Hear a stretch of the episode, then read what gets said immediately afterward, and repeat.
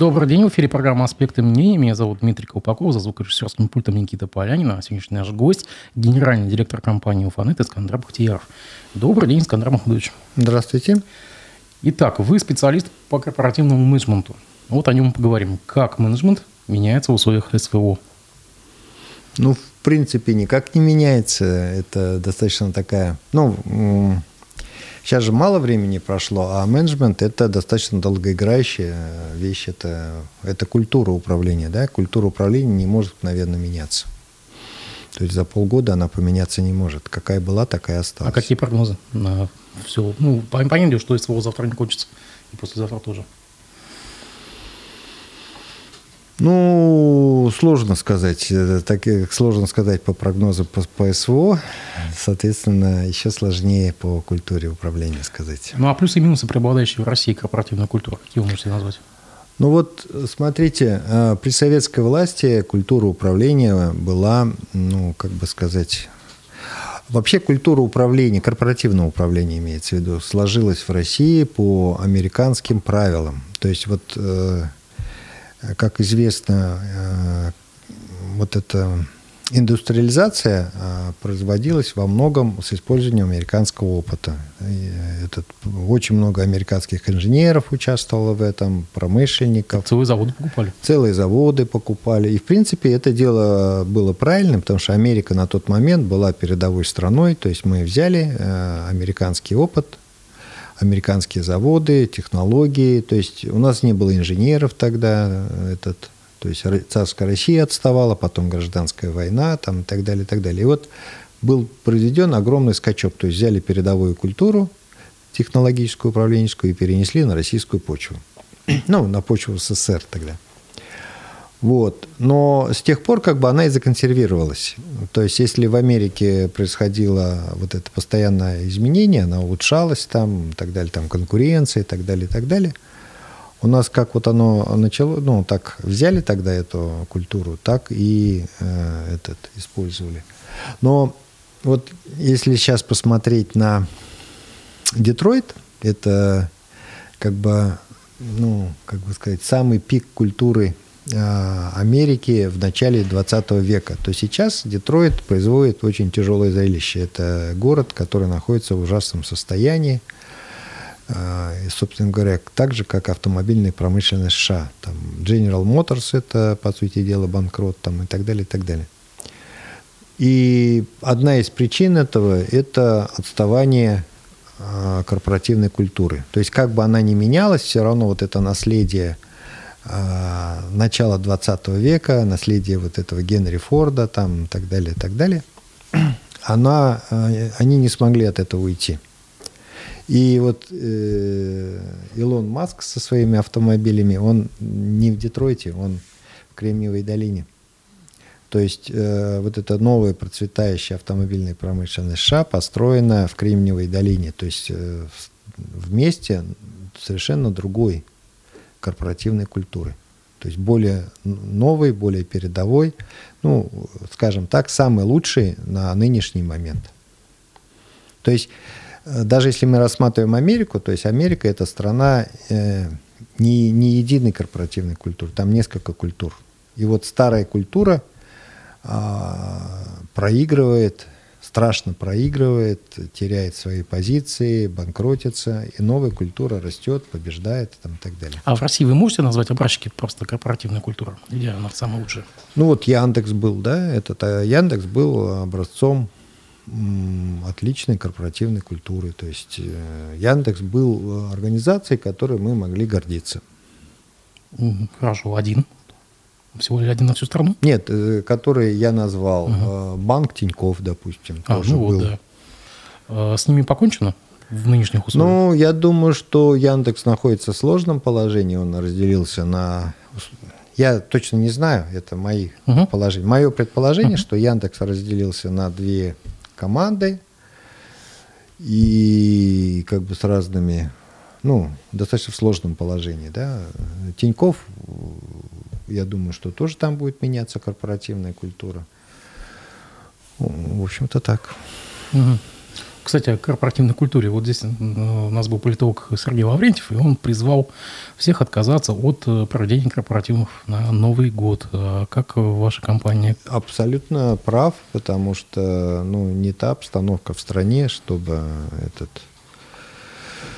Ну, достаточно тяжело все, и мы тоже не будем проводить э, корпоративы впервые за всю нашу историю. Угу. Хорошо. А, год назад в интервью Пруфом, изданию Пруф, на вопрос о готовности мигрировать вы заявили, цитирую, «Я патриот республики, и я хочу что-то полезное сделать для нее». Настроение изменилось? Нет, я также, э, у меня такая же позиция была, есть и будет. Я не уверен, что насчет своих детей у меня будет такая же позиция, но насчет себя, ну, это моя жизнь, и я по своей жизни я сам решаю. А их жизнь это они решают. Угу. Ну, поскольку мы перешли немножко уже к вашей непосредственной работе, слушатель Яс у нас спрашивает, а участились ли случаи запросов от правоохранительных органов по раскрытию информации по IP-адресам? И, ну, соответственно, такие вот запросы. Дело в том, что э, мы совершенно в этом как бы не участвуем. То есть вся эта работа идет помимо нас. В общем-то, есть системы специальные, которые работают э, как бы на сетях и... Сорм.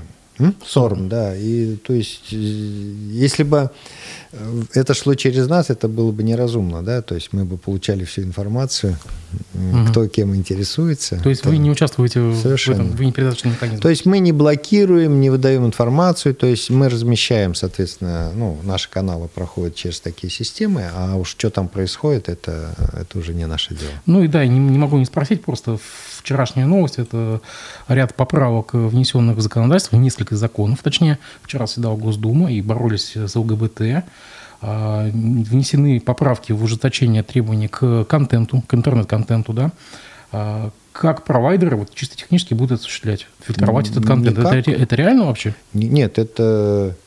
И как ну... вычленить из фильма, там, допустим, место ну, такое и или, не знаю, из э, литературного рассказа. Вот э, как это вообще цензурировать можно? Не, ну, а операторы не могут это делать. То есть э, это вообще, это не наша прерогатива, это не наша этот, это есть Россвязьнадзор. Роскомнадзор. Роскомнадзор, да. Это их функция, и это вопрос к ним, а не к нам. Как они будут это реализовывать? То есть я просто говорю, что каналы проходят через все эти фильтры, а как они работают, это не вопрос, не наш.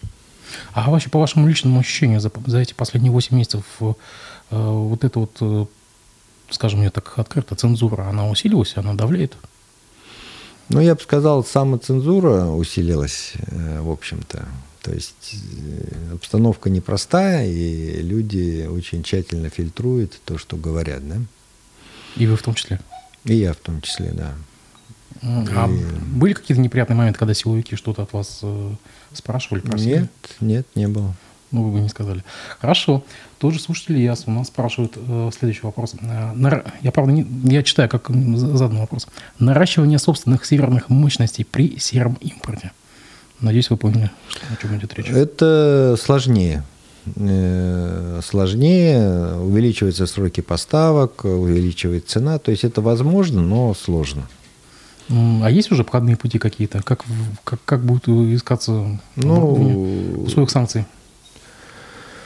Наверное, есть. Наверное, будем искать. То есть вода просачивается через, так сказать, препятствия. Но понятно, что лучше, когда такие нету барьеров, да, просто каналы есть, вода течет и все. А когда просачивается, конечно, это сложно. То есть я по вашему виду понимаю, что вы уже нашли какие-то лазейки? Ну, ищем. Ну, ищем. куда мы денемся? Мы ищем, будем искать там и так далее, и так далее. А грозит ли вообще техническая деградация IT-отрасли и провайдерам э, в России? Ну, самая главная э, ценность – это люди. Проблема в чем, что, как бы сказать, люди все-таки, вот при советской власти, да, люди не могли уехать. Я вот, когда уже вот даже в конце 90-х или ну, в начале, в начале 2000-х даже, я вот впервые, я вообще за границу не ездил, я турист, я там, в походы, там рюкзак, там туда-сюда. по Башкирии, по Алтаю. Вот. Но у меня была детская мечта уехать, э, не уехать, а посмотреть Сейшельские острова. Почему-то именно Сейшельские острова. И вдруг я узнаю, что это вполне возможно. Купил путевку и поехал. Я купил путевку, поехал на Сейшельские острова. А там горы, а такие они небольшие, там горы высотой один километр. Но поскольку один километр высотой от уровня океана, а там же остров, он от уровня океана, вот ты на пляже и поднимаешься один километр вверх, и вот на этой горе скалистой сидишь, и вокруг океан. Вообще обалденное чувство. И вот я там сижу на этой вершине, говорю, как я советский инженер на Сейшельских островах. Это же вообще, ну, нереально. А я в то время уже не советский инженер, Советского Союза не было, я уже не инженер, я же директор компании. Там все. Но вот это самоощущение советского инженера и нереальности происходящего, да? Вот. И сейчас, в принципе, люди могут, по крайней мере, еще уезжать. И айтишники, э, они востребованы в мире. В общем-то, они могут уезжать, они уезжают. В Яндексе, кстати, наверное, много уехало, в других организациях много уезжает. Это большая потеря. То есть э, техника техникой, а то, что люди уезжают, умные люди, да, их не так много а в стране. Мобилизация нанесла большой вред э, вашей отрасли, вот именно в людском потенциале. Ну, даже те, кто уехали у нас, они работают удаленно с нами, да, но сколько это продлится, вопрос, потому что, в принципе, люди могут найти другие места работы, да. То есть меня это Ну, приспособиться уже на местах, да. Да. Понятно. Дорогие друзья, кто нас смотрит в Одноклассниках, Ютубе, ВКонтакте, я вас призываю оставляйте свои комментарии, лайкайте. А все собранные вопросы я вскоре задам нашему гостю. Итак, еще один вопрос от э, читателя. Тот же Илья спрашивает, э, все, что происходит, не повлечет ли повышение тарифов? Ну, повышение тарифов больше зависит э, от инфляции и от курса доллара, да? Курс доллара сейчас нормальный, так что инфляция терпимая, поэтому э, повышение тарифов ну, не будет. Большого, по крайней мере. Если будет, то не, не очень небольшое. Ну, в первую очередь на, на что? На телевидение, на интернет или вообще на все? На видеонаблюдение? На какие услуги из компании, компании первым вот, дорожают? Вы знаете, я говорю, что зависит от инфляции, mm. а какая будет инфляция, никто uh-huh. не знает. Ну, я не да, знаю. Понятно. Поэтому, если не будет инфляции, ничего не будет повышаться. Будет инфляция. А заранее прислано. Но я хочу сказать, что цены на интернет а, очень сильно отстают от инфляции. То есть э, и цены на интернет в России э, практически одни из самых низких, ну вот, вот или самые низкие в мире, в России. Нам такое про сотовую связь обычно говорят, что в России самая дешевая и сотовая то же связь. самое, наверное, сотовая а потом, связь. А, большая четверка повышает, повышает тарифы, а их ФАС все пытается одернуть. Ну, тем не менее, сотовая связь у нас тоже дешевая и тоже хорошая. Ну да, кстати, качество действительно вопрос да. вот нету. Да. А, заранее прислан вопрос от Владимира почему домофоны СМУ «Гарант», видимо, это название предприятия, перешли у Фанету без разрешения собственников домов? Ничего не могу сказать.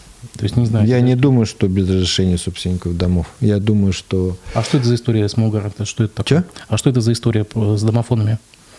Вот э, у нас есть э, наши домофоны, угу. ну и мы, соответственно, покупаем какие-то компании, да, домофоны. А, то есть вы выкупили как? Нет, я не знаю, потому не что знаете, да? компания большая, и угу. мы постоянно что-то происходит там. А насчет тоже без разрешения собственных домов, я не думаю, что без разрешения собственных угу. домов. Такой еще вопрос заранее присланный. А что делать с видеозаписями закладчиками? А, ну, я понял, о чем идет речь. Я тоже я подписан на ЮТВ я вижу, периодически выкладываются записи с домофонов и камер наблюдения, когда молодые люди по подъездам рыскают и э, собирают, видимо, какие-то закладки наркотические. Вы потом эти видеозаписи куда-то передаете или что-то что с ними делается? Ну, смотрите, эти записи принадлежат жителям. Угу. Это, во-первых. Не нам. Если жители нам дают, мы их выкладываем на ЮТВ, да? Угу. Но я так понимаю, жители э, передают их нам, чтобы мы показали на ЮТВ, для того, чтобы какие-то... Они все равно там нету лица, там нету... Ну, это на публичном. То есть, если по- полиция хочет, она, естественно, может посмотреть А там, и так хочет? далее. М? А ну, я вот не знаю, это не наш вопрос. Ну, понятно. А, Вопрос от Рената Глязева в YouTube. Насколько дорога процедура подключения Кушнаренкова а, ТВ через Уфанет? Тоже могу. это вот вопрос не, не здесь. И, видимо, имеется в виду, что есть какое-то телевидение в Кушнаренково ТВ. Там. Мгм. Ну, вот я сейчас не могу это сказать. Мы с вами незадолго до эфира начали обсуждать новость, что мэрия Москвы потратит 23 миллиарда на видеонаблюдение. Как думаете, вот в остальных городах-миллионниках э, такая, э, такое появится? То есть вот э, большая сеть видеонаблюдения, это еще с распознаванием лиц. И вообще, ну, нужно ли это для Уфы? Ну, тут вопрос на самом-то деле такой системный, да? Вот э, в Нефтекамске мы практически все домофоны, допустим, и все видеокамеры, э, вот, а, а, ну, то есть весь город охвачен, и это системная целостность такая. То есть и уровень правонарушений, количество правонарушений, ну, снизилось э, там якобы э, не по, не, по, не по проверенным данным, якобы в два раза снизилось, да, но два раза, не в два раза, но уровень правонарушений снизился, потому что, в принципе, любое правонарушение э, или правонарушитель рано или поздно попадет на камеры, то есть где-то он пройдет, пробежит, то есть и с точки зрения вот, э, безопасности жителей это важно, но надо, чтобы это был системный подход, а системным подходом в России достаточно сложно. Ну, Почему же? У нас, почему же у нас такие гениальные менеджеры во власти сидят? Почему же сложно? С системными подходами. Мне кажется, у нас наоборот все хорошо с этим. Ну, вот вы думаете так, я думаю так. Это я к следующей новости. Буквально только что РБК сообщила, что Ради Хабиров поручил э, вице-премьеру Муратову обеспечить IT-безопасность Кабинета министров Башкирии. А, якобы все это укладывается в логику базового режима готовности. Это техническое решение, направленное на информационную безопасность. Потому что конфликты сегодня происходят не только при непосредственном контакте, но и в интернет-пространстве. Как вы думаете, есть что-то нашему Кабмину опасаться? Ну, информационная безопасность – это достаточно больной вопрос сейчас, да, то есть там, как это, знаете, меч и щит, да, то есть э, это такая достаточно сложная борьба. То есть инф- э, информационные системы очень важны, и одновременно э, вот хакерские атаки все более изощренные, более этот более продуманные. И, в принципе, при определенной подготовке и мощности можно, можно наделать множество проблем. То есть это проблема, ее надо решать. Это большая проблема. Мгм. Это проблема не только Кабмина, там, это вообще э, мировая проблема. А вы как-то фиксируете вот количество каких-то атак, э, ну, по, по своим каналам, количество атак на... Оно гигантское. То есть э, вот пока мы сидим, на нашу сеть у Фанета да, идет тысяча атак. Но единственное, что это А Какая атаки... их цель? Ну, сложный вопрос. Какая цель у людей, которые хотят делать кому-то гадости? Но, Ну, это видимо, конкуренты, это что? Это, вот Нет, кто? не конкуренты. Но конкуренты, мы, э, как сказать, живущие в стеклянном доме не будут кидаться камнями. Да? То есть этот, конкуренция в нашей отрасли, она очень такая корректная. Вот. А, ну, это вот, ну, я имею в виду, вот, допустим, в мире полтора миллиарда китайцев, да, там, и вот какой-то миллион китайцев хочет чего-то там запустить, там, хочет славы хакера, допустим, к примеру. Ага. Ну, то есть вот полно всяких молодых оболтусов, которые там прочитали на хакерском сайте что-нибудь и запускают программы сканирования. А, Они не, не страшны, потому что нет, но просто вот эта масса, вот эта масса хакеров, которые долбятся во все дырки, да? Любая легкая ошибка, и все, там что-то происходит. Мгм. Интересно. А, Не будем отходить далеко от э, компании Уфанет. Социальные проекты. а, Вы их будете сворачивать или оставите на прежнем уровне? Ну, мы делали весенний бал «Дети – наше будущее». Когда начался коронавирус, мы их свернули по понятным причинам. То есть, э, поскольку вот э, в режиме, когда люди танцуют, к примеру, да, то коронавирус очень легко передается, потому что дыхание очень этот, глубокое. Вот. Но и сейчас тоже обстановка не та, чтобы их продолжать. Но мы сейчас делаем социальные проекты, связанные э, со здоровьем. То есть э, будем делать ну вот э, скандинавская ходьба, там mm, вот да, этот вот это у нас телеканал живи активно, то есть вот чтобы люди в возрасте занимались спортом, ну я именно не спортом, а физкультурой. Популяризация. Да, то есть и это очень важно, тем более, ну, несколько угнетенное состояние у людей. И вот отвле, отвлечься. Сам я тоже, вот мне 63 года, я много чем занимаюсь, той же скандинавской ходьбой, там, ушу и этим э, фитнесом. Угу. Всего понемножку, и это нормально. По-моему, еще социальные проекты у вас были, еще, кроме БАО, еще что-то было? Ну, у нас есть множество мелких социальных проектов, но таких вот больших массовых у нас уже пока нет. Ну, в связи с обстановкой. Угу. Я повторю а, к вам один вопрос, который компания, а, к вам издание «Профи» задавало год назад. И вот мне интересно, как вы сейчас ответите. А, как вы учите в республике управленческую культуру? Вот сейчас, в нынешних условиях. Как улучшить? Да, когда мы почти в военной экономике живем. Ну, это никак военная экономика никак не связана с управленческой культурой. Я бы даже сказал, а, в критических условиях как раз э, культуру управления и надо улучшать. Потому что когда все хорошо, нету э, этого посыла улучшать. А когда сложная ситуация, то очень нужно, ну, потребность улучшения. У меня вообще такая теория, что вот войны, вот, допустим, периодически случаются мировые войны. Почему?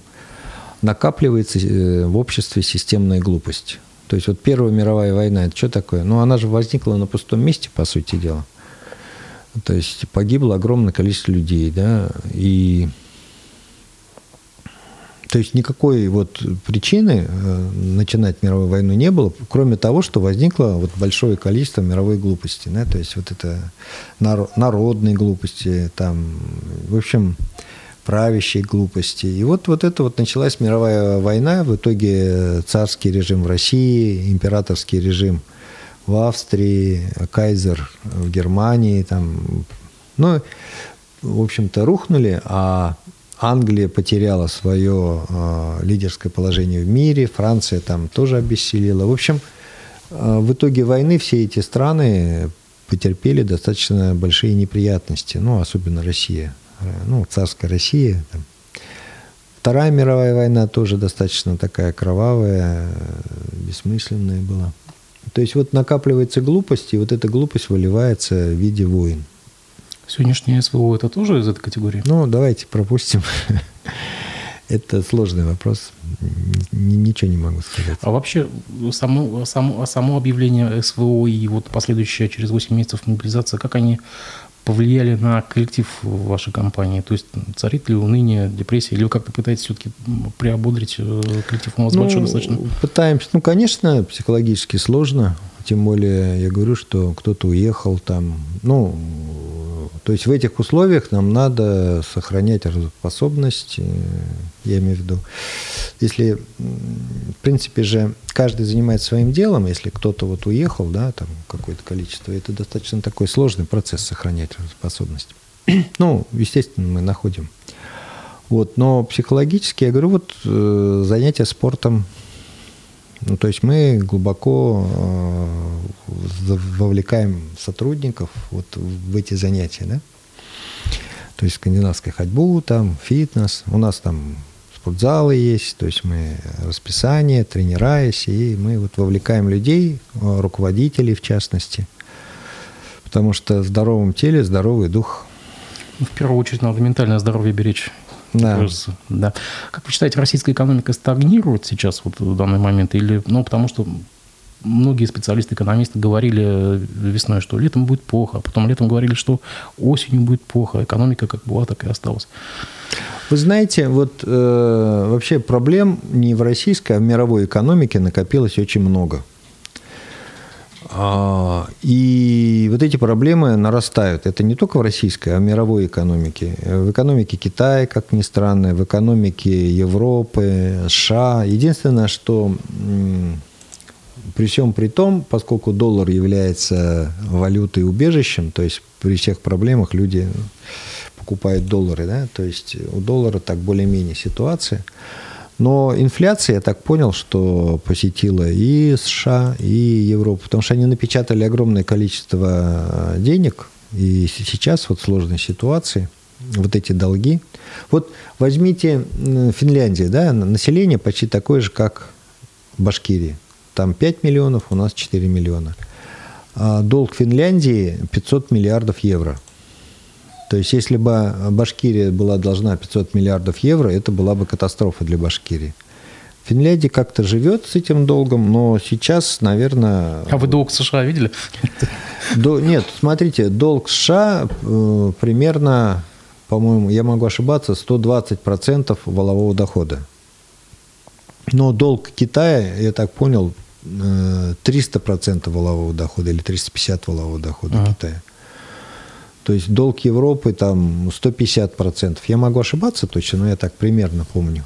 150% валового дохода. То есть это долги огромные, ну, совершенно непонятно, как они живут, но тем не менее они живут, процветают. А у нас, э, в свою очередь, э, были огромные золотовалютные запасы. Были в том-то дело, что... Ну, какие-то есть, но совершенно непонятно, совершенно, мне, честно говоря, непонятно, зачем надо было хранить, накапливать эти запасы, а не вкладывать эти деньги в нашу экономику. А, например, куда?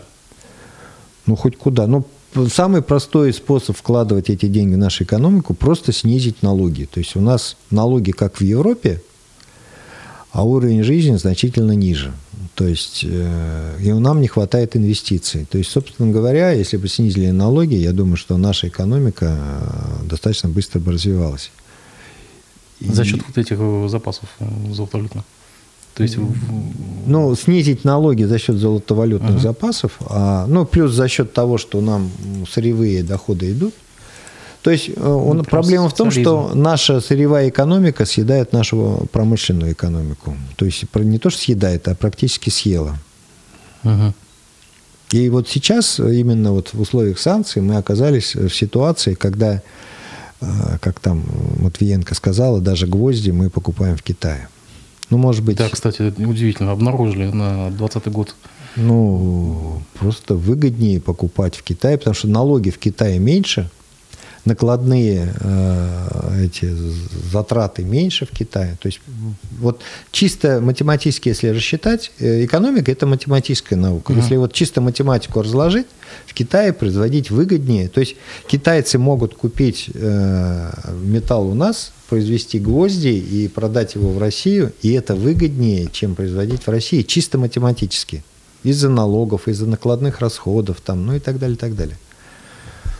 То есть, если бы мы просто ослабили налоговый режим, или как бы да, уменьшили налоги. Да, уменьшили налоги, то нам бы было бы выгоднее все то же самое производить здесь. Конечно, конечно. Это дало бы мультипликационный Конечно, эффект. конечно. Однозначно. То есть вот когда э, НДС повысили с 18 до 20 процентов, э, рост экономики и так небольшой практически сравнялся с нулем. Если сделать НДС, допустим, 25 процентов, пример, не дай бог, конечно, экономика вообще повалится, даже если бы не было ни, никаких внешних этих Смотрите, ну вот Россия во время пандемии была единственной страной в мире, которая повысила налоги. А как вы считаете, вот сейчас э, год, э, вот, ну ладно, в этом году уже нет, а в следующем году вот в течение СВО нам налоги повысят? Есть в этом предпосылки? Ну, э, как бы сказать, ну, это страна сейчас несет большие затраты. То есть неизбежность. Это, не знаю, повысит, но не понизит это точно. Угу. Самое интересное, что говорят, ну, в смысле пишут, что золотовалютные запасы у нас опять растут. Я вот этого не понимаю. За счет чего? Ну, за счет продажи нефти и газа, ну, сырья там и так далее. Э, так у нас маячит э, скоро эмбарго, 5 декабря, по-моему, на ну, нефть. На самом деле, куда денется? Э, мир не сможет обойтись без нашей нефти и газа. Если не будет, это будет для мира катастрофа. Для нас будет катастрофа, мы не сможем продавать, у нас не будет валюты, А не будет валюты, это не будет лекарств, много чего не будет. Ну, хорошо, но если продавать, то Запад готовит э, ценовой потолок для нашей нефти. Это чушь. Думаете? Конечно. Мы будем нести затраты. Ну вот так же, как мы несем за дополнительные затраты на покупку там вот этих санкционных продуктов, да, а, все равно мы их покупаем, но с большими потерями, да. То же самое мы будем продавать свою нефть и газ, но с большими потерями. Вот и все. А... И в конце концов это станет нерентабельно в ноль. Ну, это долгий достаточно процесс, но да, то есть мы, по сути дела, работаем на наших конкурентов, которые будут продавать нефть и газ. То есть вот эти высокие цены на нефть и газ сейчас, это позволяет нашим конкурентам развивать ну, я имею в виду газонефтедобывающим а, странам, развивать свои нефтегазовые проекты. И куда мы с этим пойдем, интересно? Это риторический вопрос. А, скажите, а вот на уровне республики, какую вы можете системную глупость э, назвать? Здесь, локальную. Ну, никакую. Из управленческих решений.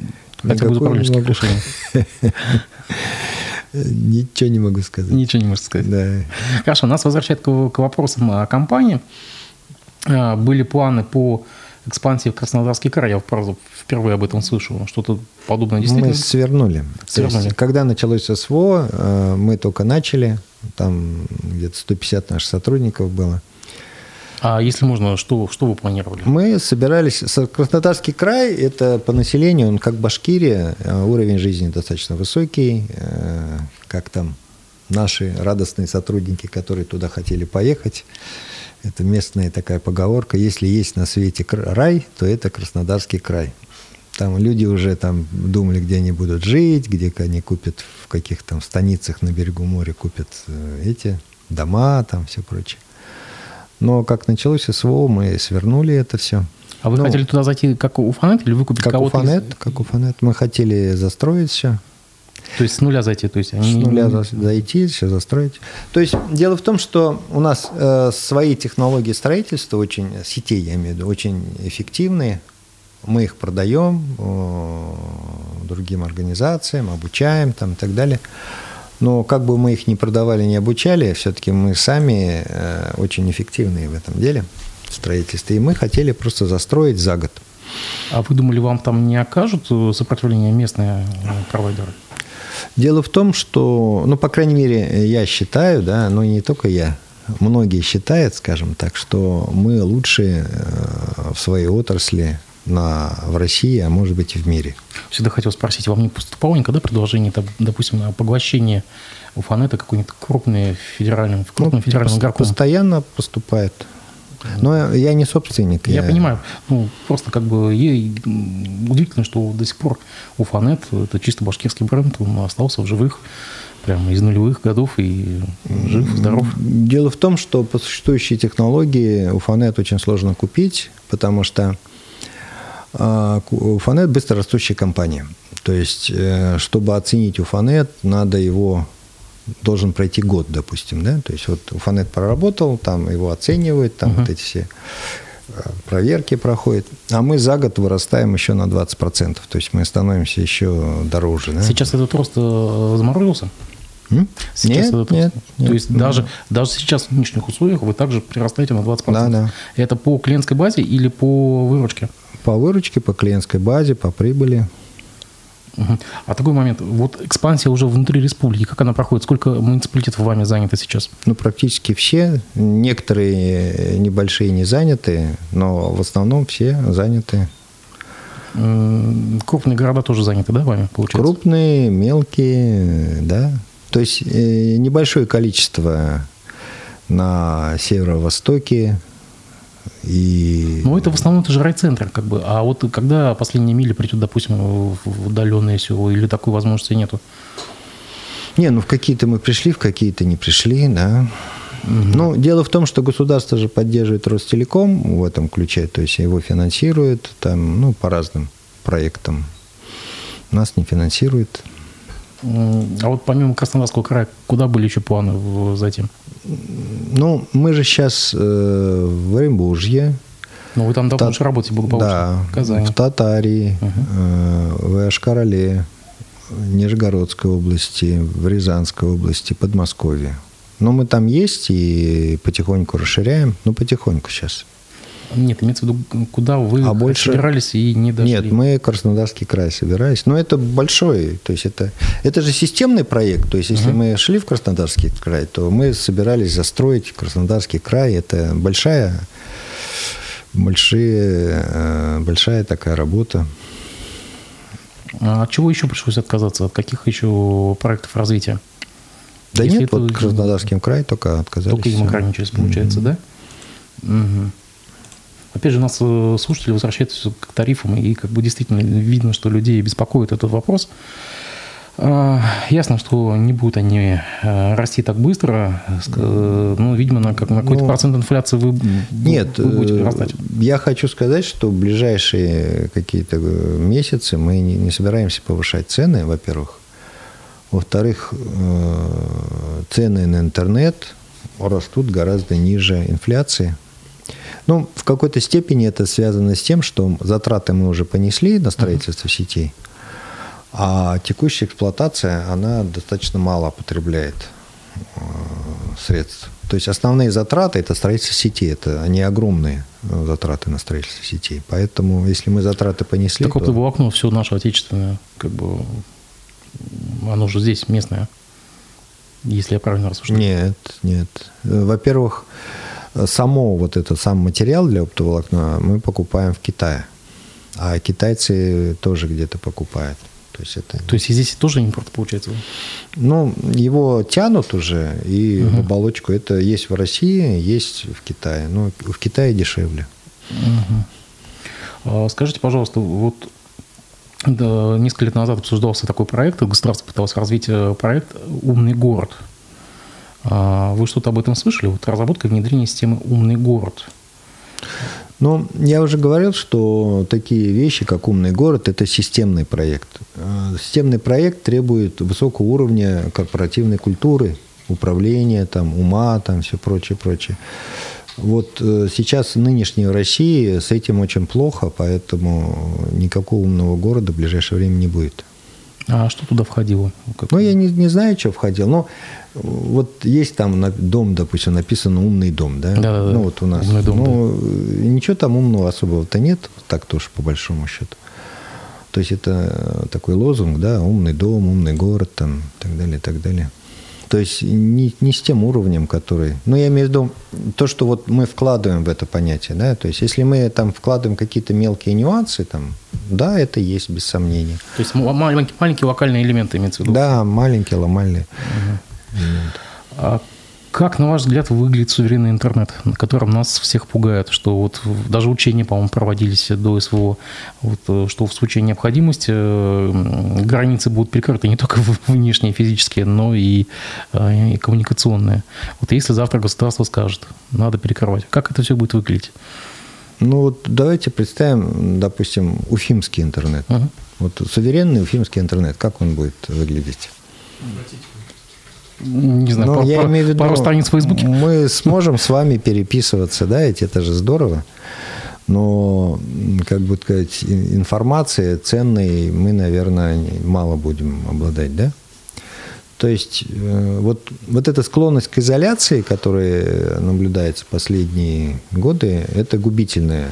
То есть вот в чем выгодна торговля, да, или обмен, информационный обмен. То есть когда мы торгуем – неважно, информацией или товарами, мы продаем то, что у нас много, и для нас не ценно, и берем то, что у нас мало, и для нас ценно.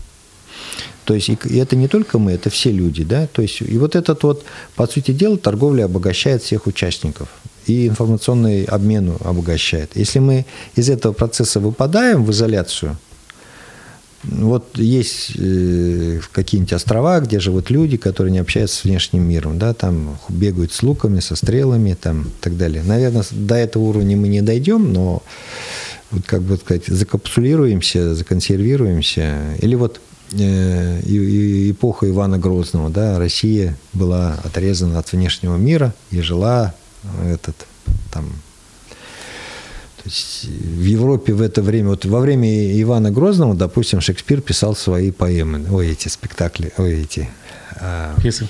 Пьесы, да. То есть это, ну, до сих пор это шедевр, да, мировой мысли. А что было в это время в России? Да ничего не было. То есть в России появился Пушкин э, в начале XIX века. Ну, до этого появились поэты, но я имею в виду настоящий великий поэт Пушкин появился в начале XIX века на а, базе взаимодействия с европейской культурой. То есть Пушкин знал русский язык, знал э, французский язык, ну, как вся этот. И у меня есть лично моя теория такая, что русский язык такой хороший, потому что он возник обогатился на базе вот французского языка. То есть огромные массы культурного населения, дворяне, знали французский язык, и э, вот это сильно повлияло на хорошее качество русского языка. Если вот вспомните стихи предыдущие и Тедиаковского, там даже Ломоносова стихи, это вообще ужас какой-то, там язык сломаешь, да, там такой тяжелый, неповоротливые стихи, да, а стихи Пушкина, это же вообще, это шедевр до сих пор, это вообще, это чудо. Вот мне сейчас э, вы напомнили о влиянии иностранного языка на, на нашу культуру. Только вчера сенатор Клишес возмущался засилием э, английских слов в русском языке, его возмутило слово marketplace, э, coworking. Э, и нужно срочно, надо переименовывать все, нужно срочно ввести э, свои термины. А как в вашей отрасли это возможно, когда там все построено на англицизмах? Ну, в свое время... Э, не колл-центр, а звонили. Не в свое время же французский язык, потом немецкий язык очень много обогатил, да, всякими терминами э, русский язык. Многие слова, которые мы считаем нашими уже российскими, это немецкие слова. Да даже парламент это не отечественное слово. Не, ну парламент-то понятно.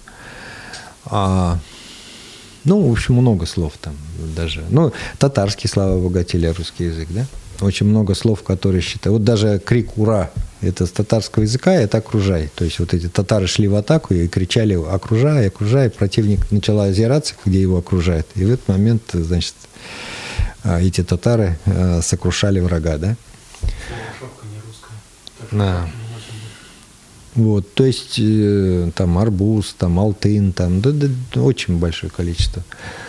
То есть вот это вот э, взаимодействие, оно языковое, культурное, оно на самом деле развивает язык. Я думаю, в самом же английском языке очень много французских слов, там, римских слов, там, и так далее, и так далее. Ну, как вот русифицировать IT-отрасль вообще, я, я даже не представляю. Как всю терминологию переписать, как э, просто даже на, как бы, в общении все Нет, это? ну, вообще считается, что есть страны, разорванные на два. Вот это э, Турция, Россия, Япония, ну, еще какие-то страны. Почему? Там какая-то часть населения э, этот, европейская, какая-то часть азиатская, да? В той же Турции. И вот это достаточно такая трагическая штука, потому что вот эти колебания между Европой и Азией, они достаточно тяжелы. Вот та же Турция, она же вот то туда и занесет, то, то, то сюда занесет. То есть вот э, Россия в свое время, ну, в свое время, вернее, Турция была значительно сильнее России. То есть там турецкие султаны, там огромное население, богатство, там все империя, прочее. Да. да.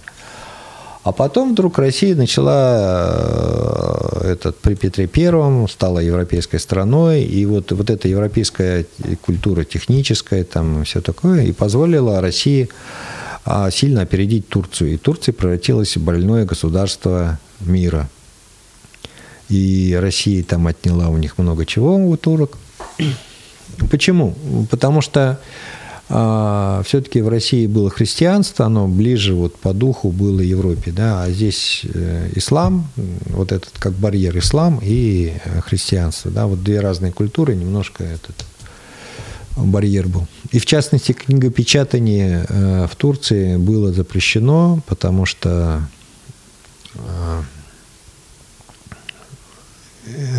янычары надавили на султана, чтобы он запретил. А янычары запретили, потому что у них а, дервиши, э, их там этот, культурно, так сказать, курировали, а дервиши зарабатывали переписыванием Корана. И если было книгопечатание, книгопечатание, дервиши бы остались без заработка, ну и так далее.